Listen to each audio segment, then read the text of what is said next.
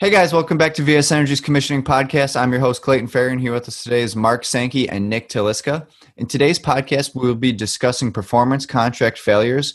And in this podcast, we'll be discussing some of the causes, cases, and remediations for these. So, like always, I think a good starting point for this podcast is kind of to outline what a performance contract is and maybe compare it to i guess what would what you'd consider like a, a internally funded energy project? Like that'd be something you'd kind of compare it to right? Well a performance contract in the big picture is any contract where you as a contractor or you as an individual gets paid by based on measurable performance. So the espc world is energy service performance contracts wherein the energy service company is paid based on measurable energy or operation cost reductions. Uh, key word being measurable. And that goes back to our IPMVP discussion or M&V discussion uh, in an earlier podcast, but it's all about being paid based on measurable performance. Yeah. So just to add to that, so the ESCO in that case for a performance contract would be responsible for the design, the procurement, construction, installation, securing financing as well, and then the savings that they generate year after year service that that debt obligation. And I guess that would be contrasted to an internally funded project where the capital comes from within the organization.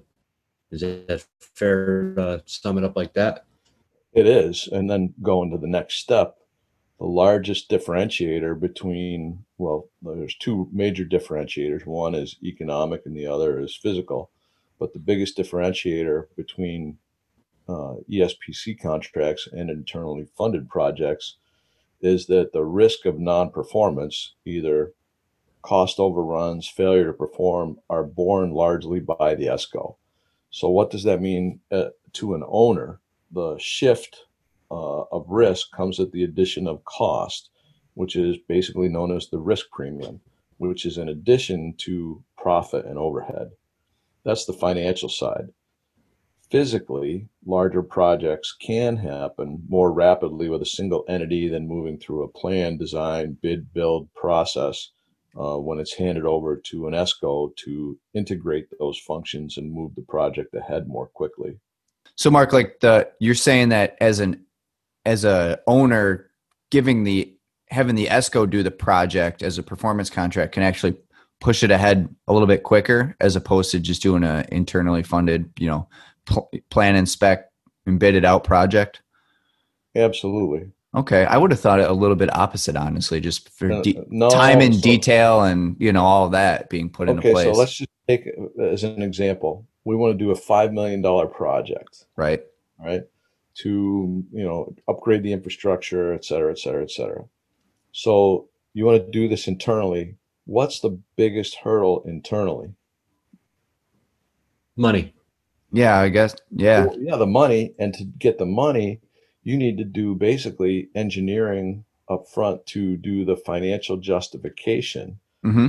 um, you know to to justify that capital expenditure most entities if they're for profit you always have a higher internal uh, hurdle rate yep. that says look do i want to do this or do i want to invest in my manufacturing capacity do i want to invest in another building and in the public sector there's no mechanism at all uh, to really to fund capital expenditures unless it's bond issuance. Mm-hmm.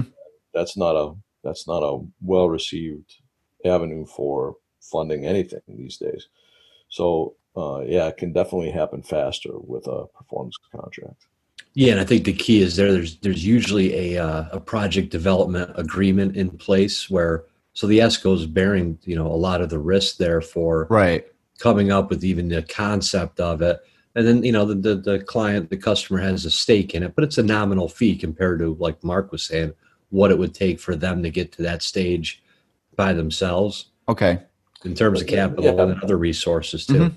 that's right. And so let's just say it's a $5 million project and the savings would be the cost avoidance would be pick a number $600000 a year. Every year that you don't get it done, you just flushed another 600 grand down the toilet of lost uh, opportunity. So if I can get it done a year faster or a mm-hmm. year and a half faster, that's, that's six true. or nine hundred thousand dollars in avoidance that you can capture. Yep. Yep. Alrighty. No, that that makes sense. That's a good great way to put it. And then with that being said, obviously this podcast is geared towards failed performance contracts, right? Um, and just going through it so far, I think we've we've made it pretty clear that the uh, the ESCO inherits a lot of the risk on these projects. But could you guys just discuss kind of some the risk taken on on both ends of the spectrum for me? So I'm going to go back to the beginning of performance contract. I was contracting. I was fortunate enough to be in involved in the business in the 80s, mm-hmm. and there were really four types of contracts. Shared savings, very simple. It is what it says. You calculate the savings, and there's a ratio yep. that is paid out to either the ESCO or the owner. Yep. Usually they were 80 20, 90 10. And they would say, well, why not 50 50? Well, because the ESCO has to pay for everything. Right. Um, so it, that's not a that's not a um, mm-hmm. acceptable contract structure. Pay from savings, which basically is a, a floating kind of ratio that says on any given day, you know, your minimum payment to the ESCO will be this, but it allows customers as a, a derivative of shared savings to have a steady payment versus a fluctuating payment as in shared savings. Okay. And the third was, you know, purchase, lease, or installment sale with a guarantee. Pretty simple also. Mm-hmm. And then chauffage contracts, which were the most complex. The ESPC would take responsibility for all energy costs, may even buy out the energy plant, sell energy compressed air, other utilities back to the owner. Um, and it, during you know the 80s, uh, large ESCOs almost entirely self-funded because the financial markets hadn't really gotten up to speed on the concept and mechanisms for understanding cost avoidance. But that's really kind of gone away. So now we have evolved to the point where almost all ESPCs are lease or installment sales with a guarantee financial organizations fund these things competitively so mm-hmm. that you can go out and get competitive bidding on financing. And uh, owners have mitigated risks by hiring or developing high quality energy professionals to write RFPs, monitor project installation, perform independent M&V, mm-hmm. maybe embedded in a dashboard or otherwise verify savings. And ESCOs now have huge risk mitigation tools and processes in place I know I've personally been involved in many, many meetings where high level executives are scrutinizing the largest project details, and the M&V teams are large and well trained. So, you know, look at that in comparison to a capital improvement project done internally. Right. Is there usually a energy professional? Maybe, maybe not. Is there someone who has has had experience in measurement and verification? Maybe not maybe maybe there is how about the commissioning team so I, I, think energy infrastructure projects have in general and i'll say that in general a higher probability of success especially for institutional entities moving through the esco process than internally. Now there are a lot of big companies you know toyota motor company uh, ford motor company have mm-hmm. terrific internal resources and teams right. focused on building energy projects but that's what they do for a living as well as outside escos so in that case would you send work outside and pay the risk premium when you can mitigate the risk just as well? Probably not. Mm-hmm. Well your standard school district or you know what have right. you yeah it doesn't yeah. have that resource available and probably they don't want that resource available necessarily yeah and i think most facilities probably and organizations fit into that latter camp yeah, it seems like obviously the owner inherits the risk just because if something fails or the performance contract doesn't go as planned, you know, they won't have the savings. But being a performance contract, if it's guaranteed savings, that all of that risk falls on the ESCO then pretty much, right? So like if I'm an owner and they say they're gonna save me, I don't know, hundred thousand dollars a year and it doesn't happen, I'm not losing hundred thousand dollars a year as an owner, right? Well, no, I would say there's some cases where, I mean, and that's really, you know, it's all just how risk is. You know, there's almost a finite amount of risk on any project, and right?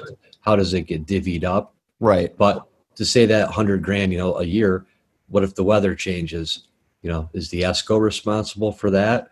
Well, no, they clearly say they're not in most okay. contracts. Yep. Yep. Uh, they're, you know, by default, then it's nobody's fault, but it's the customer's responsibility. Essentially, they do bear, Mhm. you know, that, that risk for that. Okay. Oh, oh wait, wait, what what risk for what?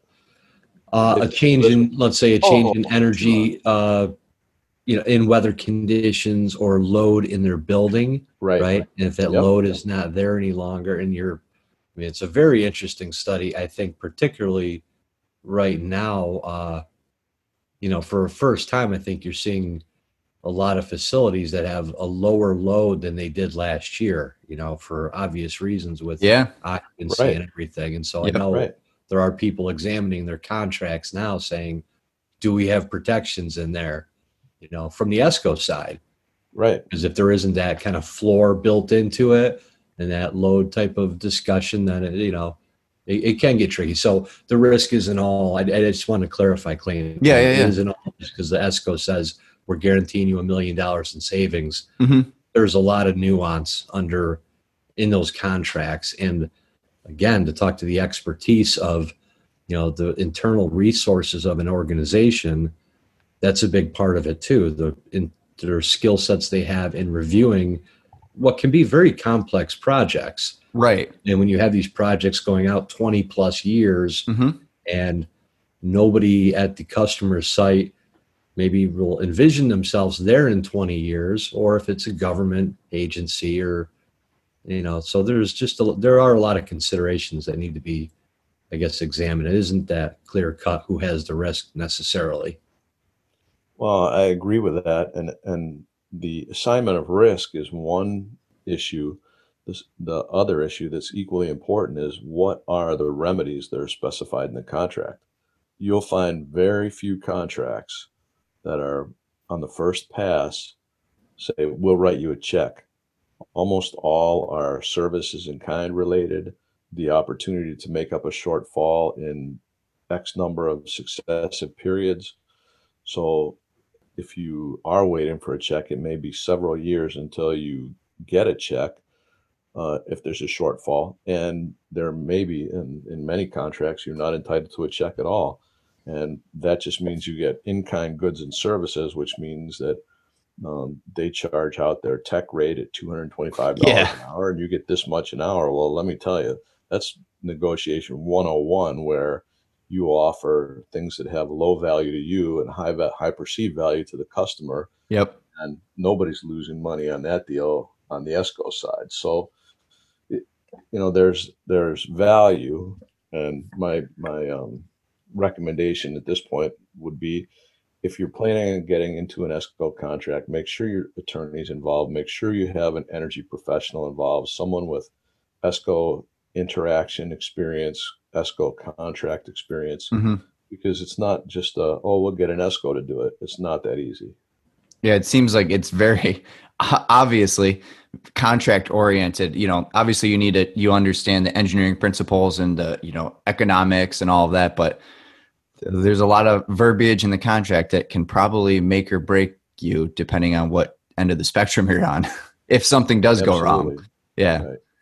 Well, and that's what's interesting, I think, when you when you think in terms of failures of performance contracts, you know, is it that can you have it where one party has failed, the other one is fine, or both parties have lost out on the deal?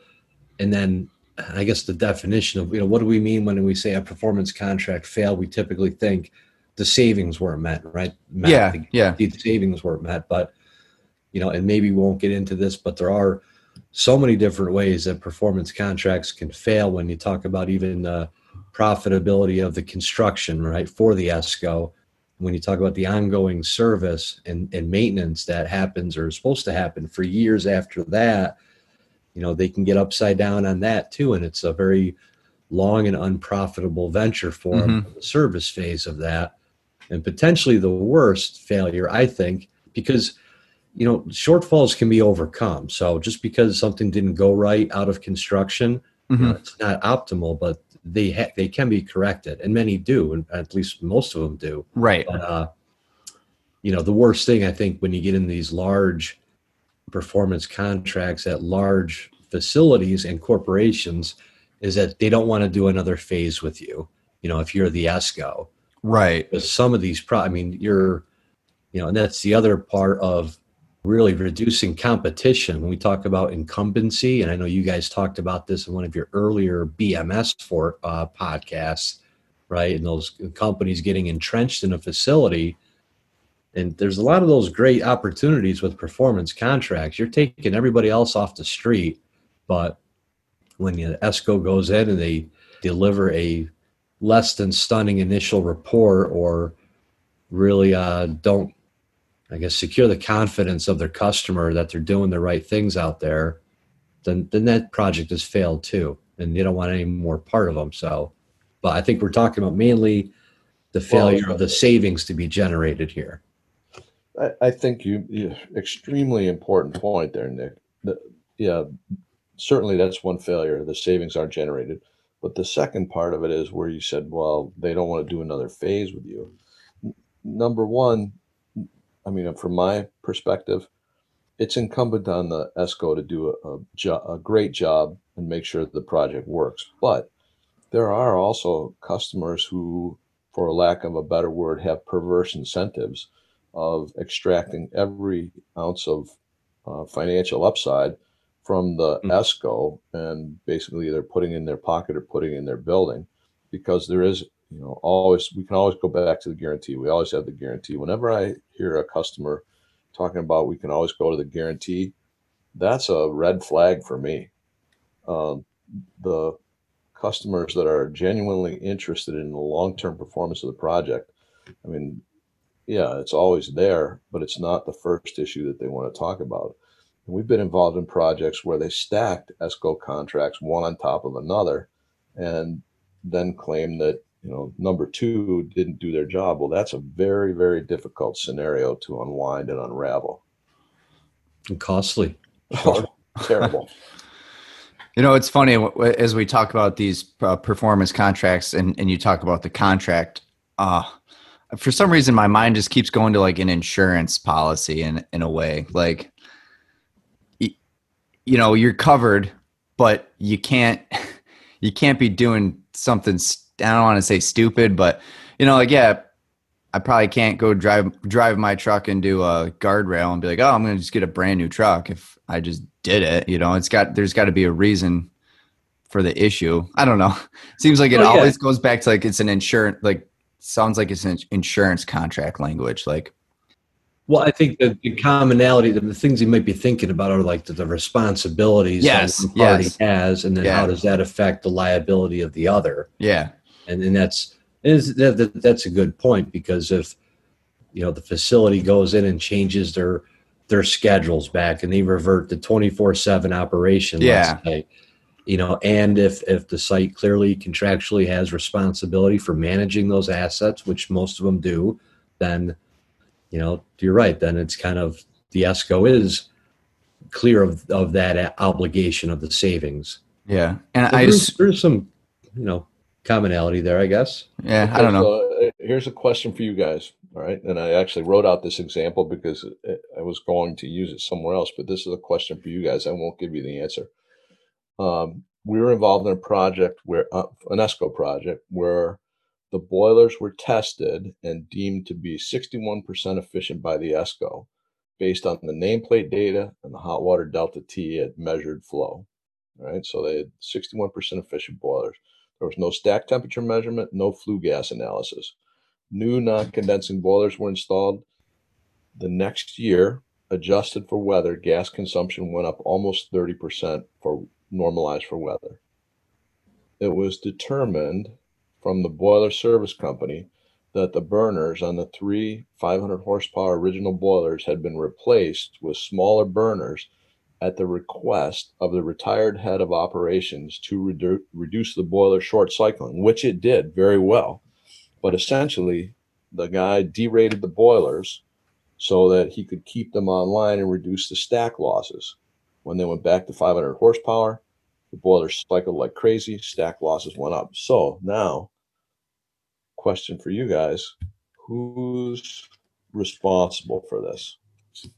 I would say the ESCO. I was going to go with the customer, but then you said the the, the retired whatever. Yeah. So he's not even a he's he's not even a party to this no. anymore, is he? No, no. If the ESCO de- determined, meaning meaning yes, like he's not a part of it. I, I, hey, I'm asking you guys. wow, interesting.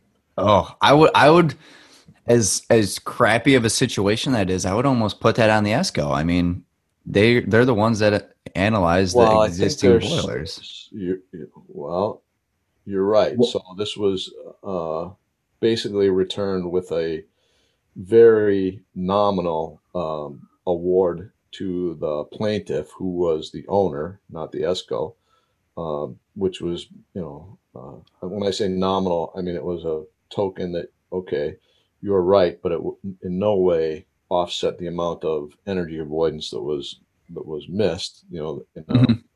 present value scenario because there was a determination that uh, the information regarding that burner change out was not provided to the ESCO. Yeah. Even though they didn't ask for it, it was deemed that that information was relevant and should have been provided to the ESCO. Yeah. Yeah. You're kind of setting the ESCO up for failure in a way. Right. I mean, yep.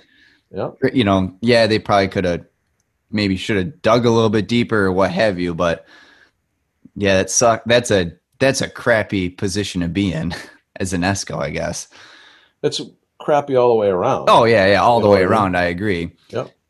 And so, where would that fall as far as? Because I kind of think of these failures as happening. They're even they're either, you know, sourced in the design phase of the project itself, design engineering, or they're caused by construction or installation, or it's in the, the management, right?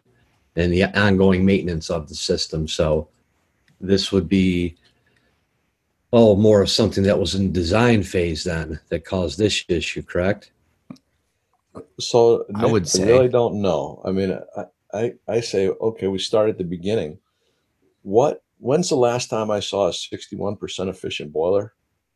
It's I don't even know that I ever saw it. Well, maybe a cast iron sectional or something like that. Mm-hmm. But I would have to dig deeper if my audit team came and said, hey, these boilers are only 61% efficient. There's no gas test, there's no flue stack, uh, so, no nothing. So, no, I, I would have to dig a little deeper if I'm forming this as a foundational project, you know, in, a, in an ESCO project. Yeah, so there would be the source of it. So you're going back to engineering, design, the analysis part of it. Right. I and well maybe I, I don't depends probably like what time of year the boots on the ground were if you wanted to call it that and how much data you could get off the boilers which i assume was none. Um you, you'd probably question what like if those boilers you're saying you're looking at these mass three big boilers for this facility and they're running a lot you could probably raise some questions too but if you were uh, walk- it would be a simple call to the boiler service company that maintains the boilers, opens yeah. them up for inspection every year to just make the call. Yeah. And say, uh, hey, can you tell us about these boilers? Yeah. Now flip that situation around and let's say the customer said, we know these boilers are 61% efficient. We've done our internal measurements, run with it. ESCO, the ESCO builds a project based upon that well, no, then you go to IPMVP option B, right? And all I'm doing is measuring new efficiency against old efficiency. I would say that's yeah, a, yeah. So I'm saying so that's a dangerous yeah. precedence to go off in owner's. No, it, it, it is dangerous, but there are many, many RFPs that come out that provide a significant amount of data in it that are then considered uh, part of the yeah if it's in an RFP, I guess you, are right. I mean, if I'm saying this is the contract and you said it was 60% efficient and it wasn't, sucks yep. to be you. I guess, yeah. Well, yeah. Well, when you get into you know energy, the federal ESPC world, there's not an RFP per se, but yeah. you know, so but so a lot of information can be exchanged throughout the development process. Mm-hmm. but and that's also a risk too because technically that would come back i think legally to the customer providing information right to the to the esco but you know i, I would see it more on the esco to not like like i think we're getting back to that that responsibility there is still is to not just run with information you're given there's a professional you know standard if you will that you know those numbers, especially when they're key drivers and key variables. yeah, right. Really yeah. big numbers. But you, you've seen it done before. You know, where did this number came from? Frank oh, told yeah. me. Right. I got an email here where he says it. Well, you know, that's not good enough. Yeah. Uh, well, uh, so uh, especially if you put the sensibility, like Mark said, you okay, this sixty bingo, really, I exactly. Mean, yeah. But I will say, Nick, that everything, everything that is memorialized meaning written, presented, recorded by anyone involved in the contract, is subject to review and is information that or supports or defeats an argument. So if somebody sent that email that hey these boilers are 61% efficient they've always been that way um, then there it is if it came from the customer or a customer's representative the client's representative so as we get into the remediation process be aware that you know anything you put in writing, anything that you have recorded, anything that you presented is all subject to scrutiny during the remediation process. well, I do agree with that. And yeah. I think all of this last discussion kind of illustrated maybe that it's not, even though the assignment, yeah, the assignment of risk may be clear on the paper, you know, there is a lot of a lot of details to be uncovered, and it's not always as clear cut as you may think. Yeah, yeah. So that was a Mark. That was that was great. Great question. Sparked some great conversation. Uh, really makes you think, though. Yeah. So um, to bring it back a little bit, not that we were really off the rails, but like what? And this is a, a very broad question. I take it, but like, what is the magnitude, a dollar range of performance contracts? On I mean, do they do some really, really small ones, and obviously some extremely large ones? I assume it's just very facility dependent. There's got to be like a, a a point where you wouldn't do it, or an ESCO wouldn't engage though for smaller dollar amounts, right? Well, I was reviewing this last night, and I kind of had a change of heart uh, because I, I was going to say the threshold is one to two million dollars to start with. Right, which but, I would think. I mean, there are many smaller, well-established ESCOs um, that were that are born out of mechanical contractors and those kinds of things that will readily undertake smaller projects and have good teams that can do it. You mm-hmm. know? So I think to get a national ESCO involved, you're at least a million or two to get them involved, and then it goes upwards to the hundreds right. of millions beyond right. that. Yep. What do you think, Nick? No, I totally agree. I think those smaller outfits are are much needed because, like you said, it's a, you know, it can be a good fit for lots of different customers. yeah, that makes sense. But mm-hmm. you're right. The the bigger national firms, yeah, they're looking for the big dollar projects and the ones that are scalable into, you know, a phase two perhaps or a phase three. So yeah, no, no, a much needed part of this whole landscape though, those smaller and I think you're seeing, at least from what I observe, a lot more reputable companies being involved in this. And uh, I think some of the bad press, you know, that was going around, well, there still is some, but you know, was was these a lot of these companies that did not go through any of the steps we've kind of been talking about before project development agreements and you know customers that don't have you know the technical resources or the legal resources.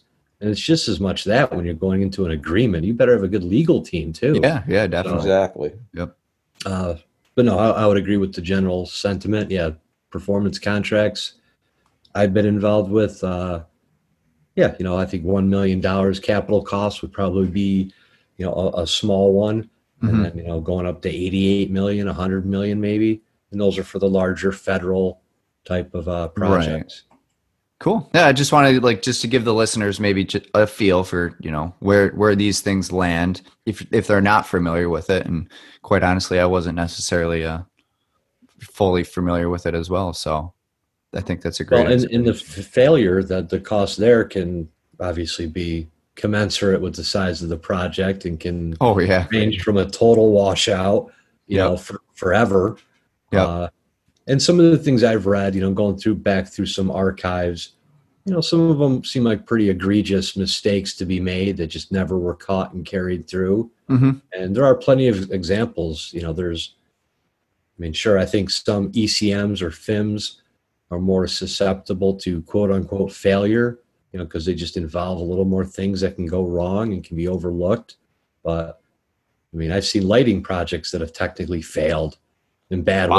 ways, you know, That seems like and it's that pretty. usually hard. goes back to uh, design and engineering and just a, a mistake made with counting you know not to belittle it because these are big projects but just a mistake you know with the the accounting of the numbers and Mhm. uh you know some other less noble mistakes too have been made that really you know you know you're 30 40% under what you thought you were going to be. That's a that's a big failure on a lighting project. Yeah, and that's a bad day. it can be kind of the worst failure to have in a bundle of projects in a performance contract because typically it's the lighting project that's driving and carrying you know the other longer payback items. So Right. that, that can be a real tough one to recover from in the long term I see. It seems like every every not everyone, but a lot of these performance contracts. Yeah, like if you you know talking to a school district that that's what they're doing. They're retrofitting fluorescent to LED, and then whatever other stuff. But that's like the that's a big part of it. It seems like. Oh yeah the lighting industry is Yeah. fantastic because they keep coming out with better technology every Yep. few years so yeah, you could reduce your wattage consumption by I don't know, 50, 60, 70 percent probably when you just put in depending on what you have and then Yeah. it gets better in five seven years Yeah. sure. Yeah, that's crazy. So uh, you were kind of leading into what my next question was was going to be is like where do these failures where do you see these failures generally occurring then is it all in the you know boots on the ground engineering phase and that's probably where the the boiler example Mark gave us happened you you know I would assume. But you know is that always where it happens? E- equipment maintenance poor equipment selection? It seems like all this kind of falls on the ESCO on that regard. Um, you could call it a failure if the the owner changes schedules or how they operate the facility, but then it's probably technically not a failure. But um, you know, where you see these, where where do you see like a lot of common failures occurring? Engineering phase. Well, I, so I would even go further back. If you if you equate this process to you know the, the commissioning process, somewhere at the beginning somebody had an idea where this should all start, be it Right. the ESCO, be it the owner, Mhm. and at that point communications start, Mhm. and each side develops their internal set of expectations, right? So when we're all done, any dispute is basically the disconnect between the expectations of the two parties, whether they're embedded in the contract or not. So, uh, uh, all I'm saying is that these contracts require collaboration, a trust relationship to be successful. And to do that, you have to have open, honest communication all the time. No, you know, these uh, projects, there's lots of great presentations and there's lots of semantics which are open for parsing, but it's really better just to be clear, concise, honest with all communications back and forth. So it minimizes the amount of that disconnect between Right. owner and ESCO uh, expectations. You know, from there you get into the audit, the engineering, hmm installation, the measurement and verification, the maintenance, all that, where, hey, there's plenty to go wrong. But if we set the stage properly with clear communications up front of expectations, we'll be better off. hmm So it's all a, a lot. Yeah, you got to. That's the foundation really for the whole project, obviously. So if that's not good, stable, whatever, then uh, issues can derive down the road And, and, stemming to- from that. and not to, uh, I'm not trying to monopolize the conversation. No, no, no. Typically, what we see is compounding errors.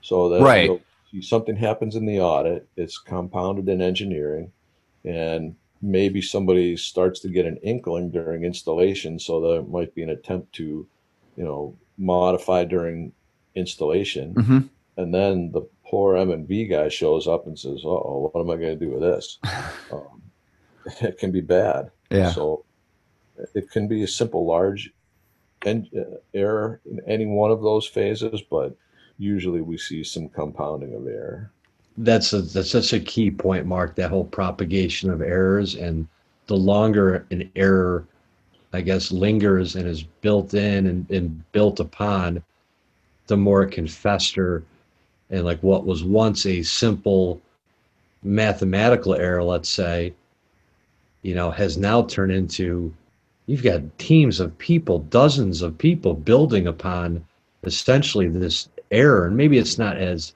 you know extreme as, as I say, but it's very difficult to unwind that and get back to why did we think this cooling load was what we thought, Right. you know, and oops, oh we forgot this or we double counted that, Yep. and next thing you know, you got a plant built already, and uh, yeah, so I don't know. In my experience, I would say they're all over the place from Yeah. like I said, the design uh, with uh, that lighting example I gave, just and there's plenty of other just mathematical mistakes that are made. And my my solution to that is better QC and, and peer review. hmm At least That's I it. find it's been a term that sounds really great, and 100% of people are 100% on board of it, but about 20% of people actually do it. I And it seems such a shame because, uh, like Mark, you guys, and Clayton, you guys say that fresh eyes or whatever, cold Yep. eye review. Cold eye Yep. review. Cold eye review. Just you know, and what's better than a cold eye review is somebody that's got a warm eye and he's working on another project and he's done this stuff before, and just to get that sanity check. There's just so many things that are Yep. just you're doing, you know, full hand on face at that point. Uh, construction wise, yeah, I mean, there's you know been a lot of issues with controls, I would say, but these are ones that are in that, at least my category of, you know, clearly recoverable, and and the company, the ESCO may take a hit in the first year if they didn't find these problems, like, oh, the schedules weren't installed as we designed, Yeah, that makes sense. the strategy wasn't put in, hmm but or they can range to you know i have experience with this one project that had a uh, combined heat and power plant and somehow that just still escapes a lot of us is that it was supposed to be a a load following. It was supposed to follow the electric load and then whatever heat they took off you know was used obviously no problems there. But for some reason they couldn't do that kept on having problems with the genset tripping off and everything so during construction and you know, I think the M and V team must have disappeared for a few months. They just turned it into a, a base load machine. And so, but it really, it, it, you know, it made a change obviously to the savings that were expected. But there was that, again, that disconnect between, you know, very competent and capable people putting in this equipment and, and operating it, but they didn't know what the expectations were. Right. So they just said, "Oh, we can Yep. start this thing up and we run it. That's good." So, and then you got operation stuff, which is you know after it's turned over, and again, these contracts have a lot of language over who is responsible for the operation, and most times it is the customer and their people, but sometimes the ESCO or Mhm. another entity will come in and run uh, different assets. But you know, things can go wrong in that phase as well. But they, it, it makes sense how you're saying it. Like those things are recoverable, pretty could be pretty easily. Like systematically, if you have a failure, if you want to call it the failure, you know, so, uh, so, so Nick, have you ever seen these uh, steam microturbines used to Yes, I have. Yeah. yeah. So I, I get a call. Hey, take a look at this. You know, tell us what you think. So I look at the study. I'm familiar with the building, and um, the microturbine shows this amount of steam consumption times 12 months per year, which it Mhm. seems odd that it's flat load because I know the building, you know, and the process uses steam on a less regular basis than that. And then I started backing the numbers backwards, and basically they'd taken the annual steam consumption and multiplied that by 12 months a year. So the savings were over predict over predicted by a factor of 12. Oh, they multiply. Oh, wow. Okay. So I called them up and said, "Hey, uh, you have an issue. This is your annual steam consumption, right? but it's shown as monthly and multiplied by 12 and Wow. then that's multiplied by 20 years so it, it, it's definitely wrong oh they're starting this up next week i said well i don't know what to tell you Yeah. You better start it up today.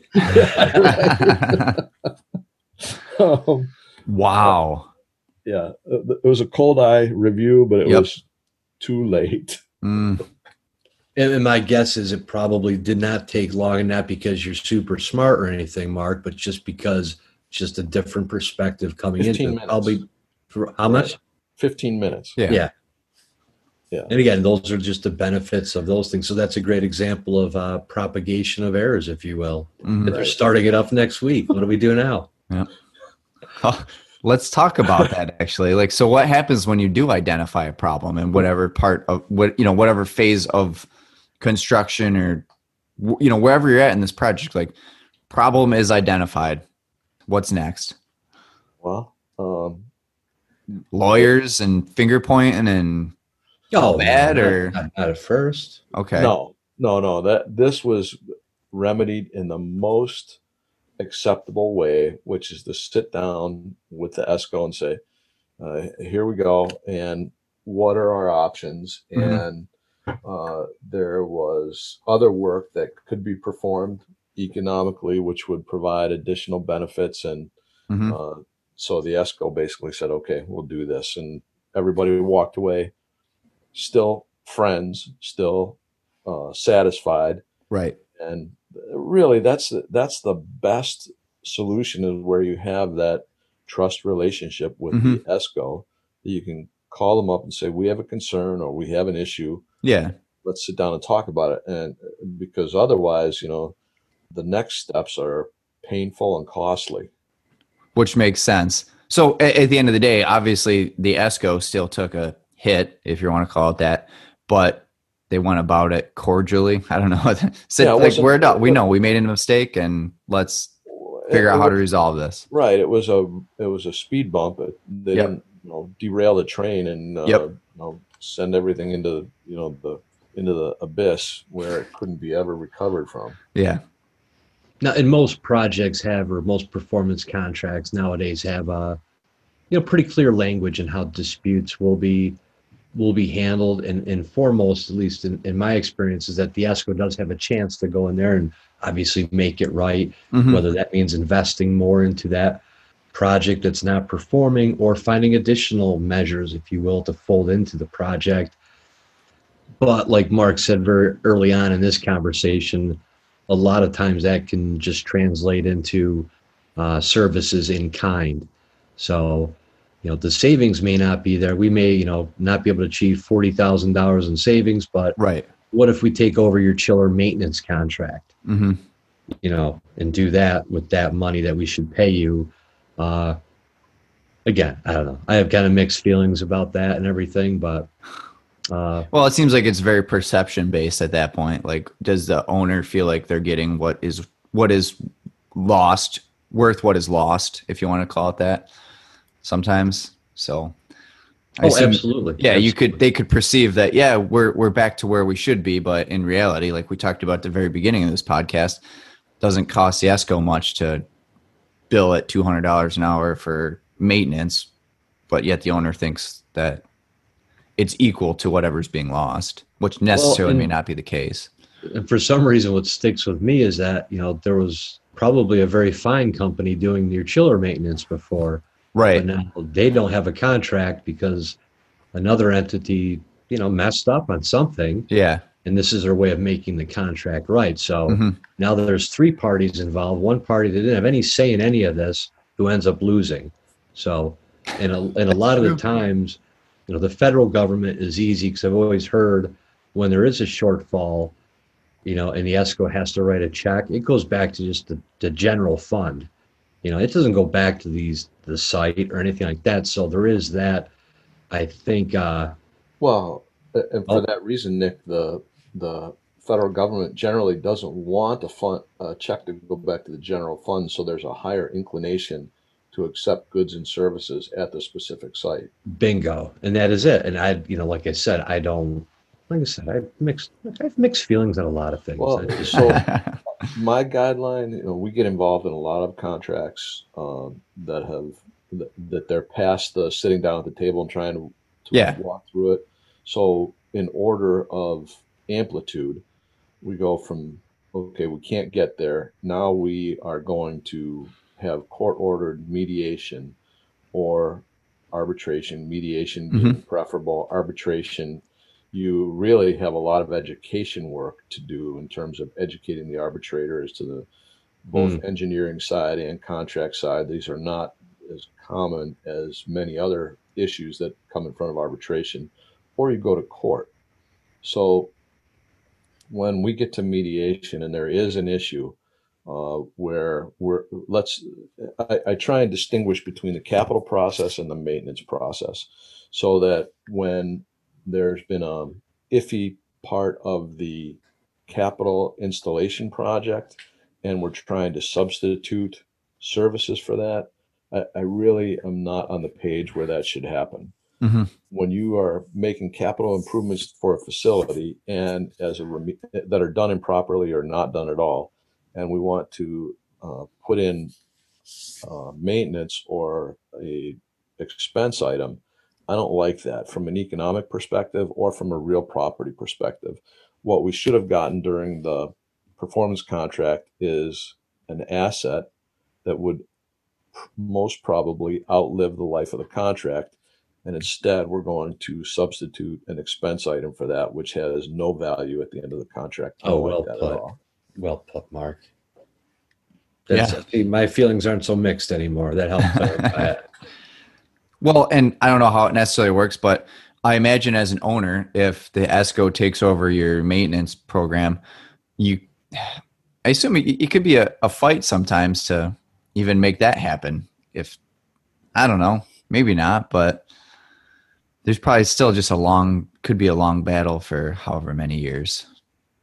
Well, and again, sometimes I've seen where, you know, there's been a failure of some sort. That offer is made of in-kind services, Mhm. and just like you're alluding to, Clayton, the customer says, eh, "I'm not so crazy about you having your fingers in any more of my business right Yeah, yeah. You couldn't. You got your math wrong. Very like 14 Yeah. months ago. yeah, Nobody uncovered it. yeah. I don't want you maintaining my chillers. What happens then? Then you probably go down one of those roads where where Mark's kind of going to, Okay. which, which is a, you know an escalation of things. But again, part of the process, and it's nothing mm-hmm. to be afraid of. And sometimes that's just Yep. what you need to do.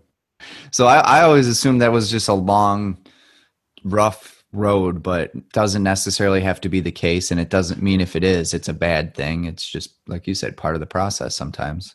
Yeah, and and I think there's tons of these negotiations that go on all the time, and these Mhm. things are worked out, you know, and a very small percentage of them and ever get to the point where they're making a newspaper, let alone Right. court. Right. But okay. you know, right. serious money you're talking about. Yeah, and people yeah. should take it seriously because Yep.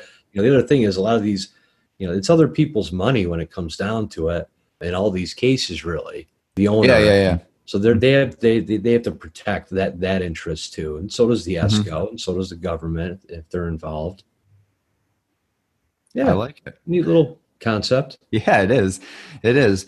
And I think we're at a pretty good point where we covered a lot about these performance contracts. And uh, before we start to wrap it up, I guess I'll ask the question Is there anything else you guys want to add to the discussion?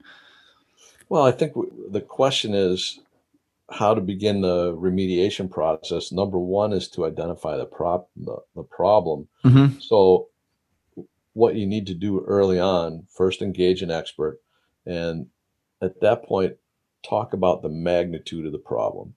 Right. So, you have to be able to understand cash flow discounting, you know, uh, energy escalation, all those kinds of things that wrap up into what's called a damages model, which says, okay, if we have a shortfall, for instance, what is the present value today of that shortfall? And what's the impact? And is that number reasonable to remediate the contract if your intent is to terminate the contract?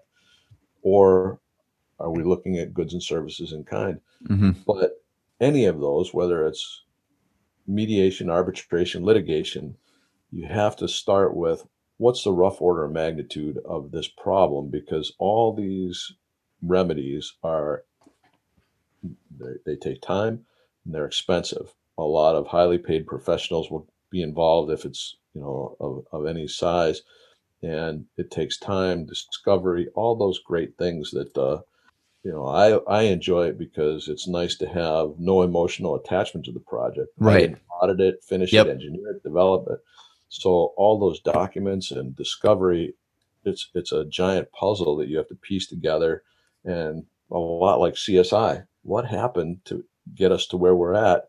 And you can find one two five seven you know missteps miscues that take us off the path to unequivocal success and put us in a position where now we have a boundary issue as to what is successful and what's not successful. Mm-hmm. so i think that's a great point mark about the you know first figure out the magnitude and as an aside that's a great life lesson too you know? First figure out the magnitude of the problem you're dealing with. And if it's huge then you got to spend a lot of time with it. But yeah you don't want to get down the road where you're really talking about you know a couple grand in savings or something. And the escos they make this decision all the time right? Because if there's let's say uh, one of the ecms in their bundle that you know they don't think they can quite you know for many cases whatever they don't think they can fully justify all of the savings but maybe they can make a good stab at going after half the savings. But then they assess and they say, we're going to get some pushback on this, right? This will end up costing a lot of time, a lot of justification. And there's been times where they said, you know, this year we're not claiming any of those savings. We're going to tell them why. And here's our here's our internal remediation plan.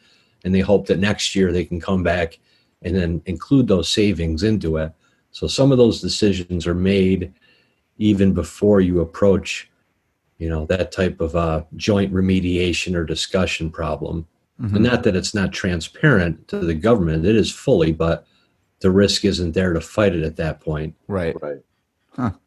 so mark to your point it seems like uh you know when you when you bring in the professional that's a another thing where you you, probably want to have the right you got to have the right person or somebody that really knows what they're doing because you could i don't know get the either end could get the short end of the stick if you want to call it that if the um you know the analysis isn't done necessarily properly or brings in everything to account and what have you too huh so here's my lesson for today it's always worthwhile hiring skilled professionals yeah right whether it's attorneys, make sure they have familiarity and understanding of performance contracts or your technical engineering resources.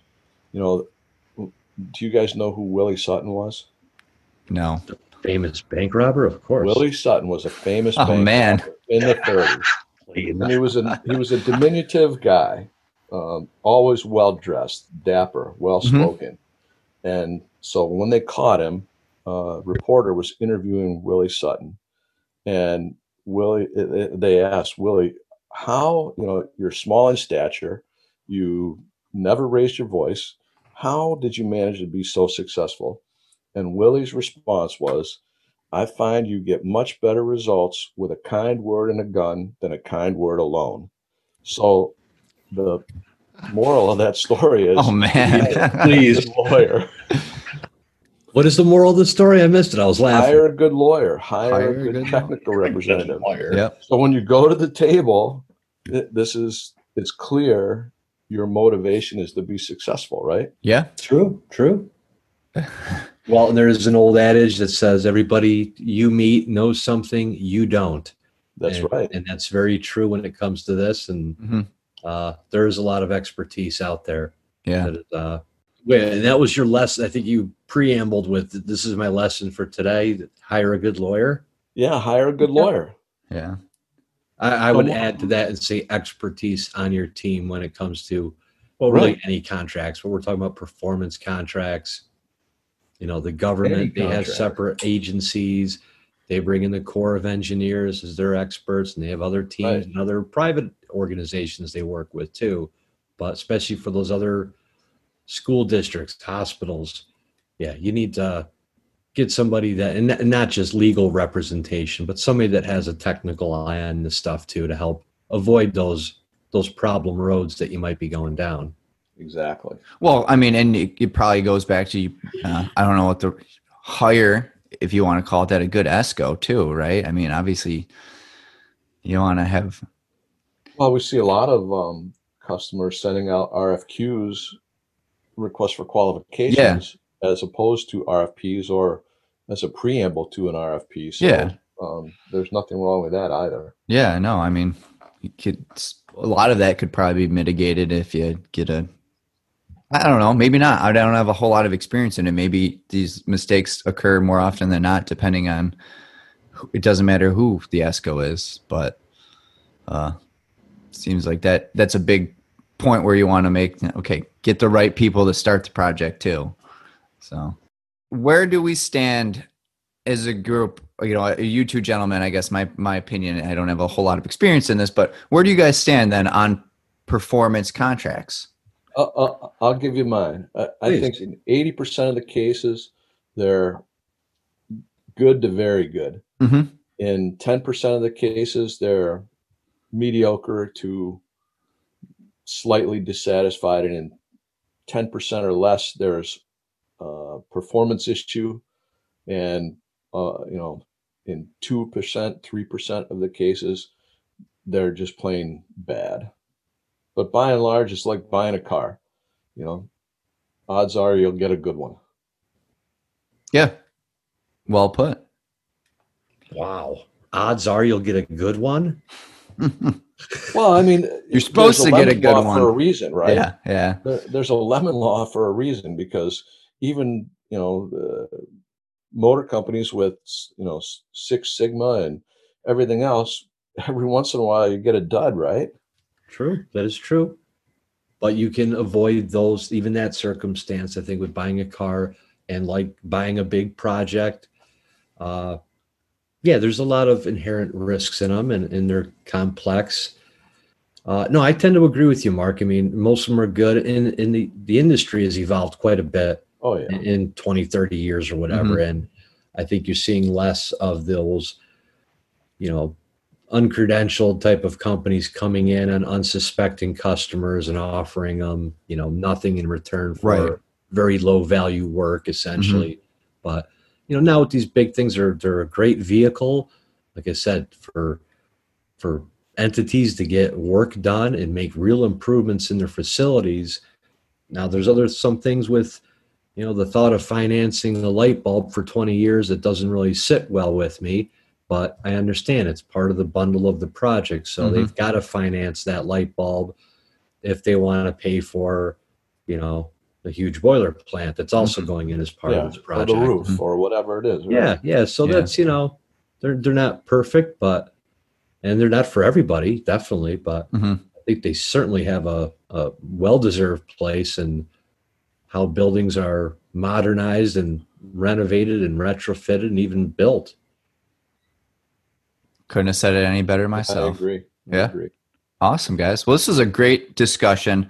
Great podcast. I had a lot of fun. Uh, learned a lot, obviously, like all of the podcasts we do. So, and hopefully to our listeners, you know, when you guys tune in, you enjoy it and you you guys are learning stuff in these. So, um, well, let me let me add one last thing, just if I may. Yeah, I'm sorry.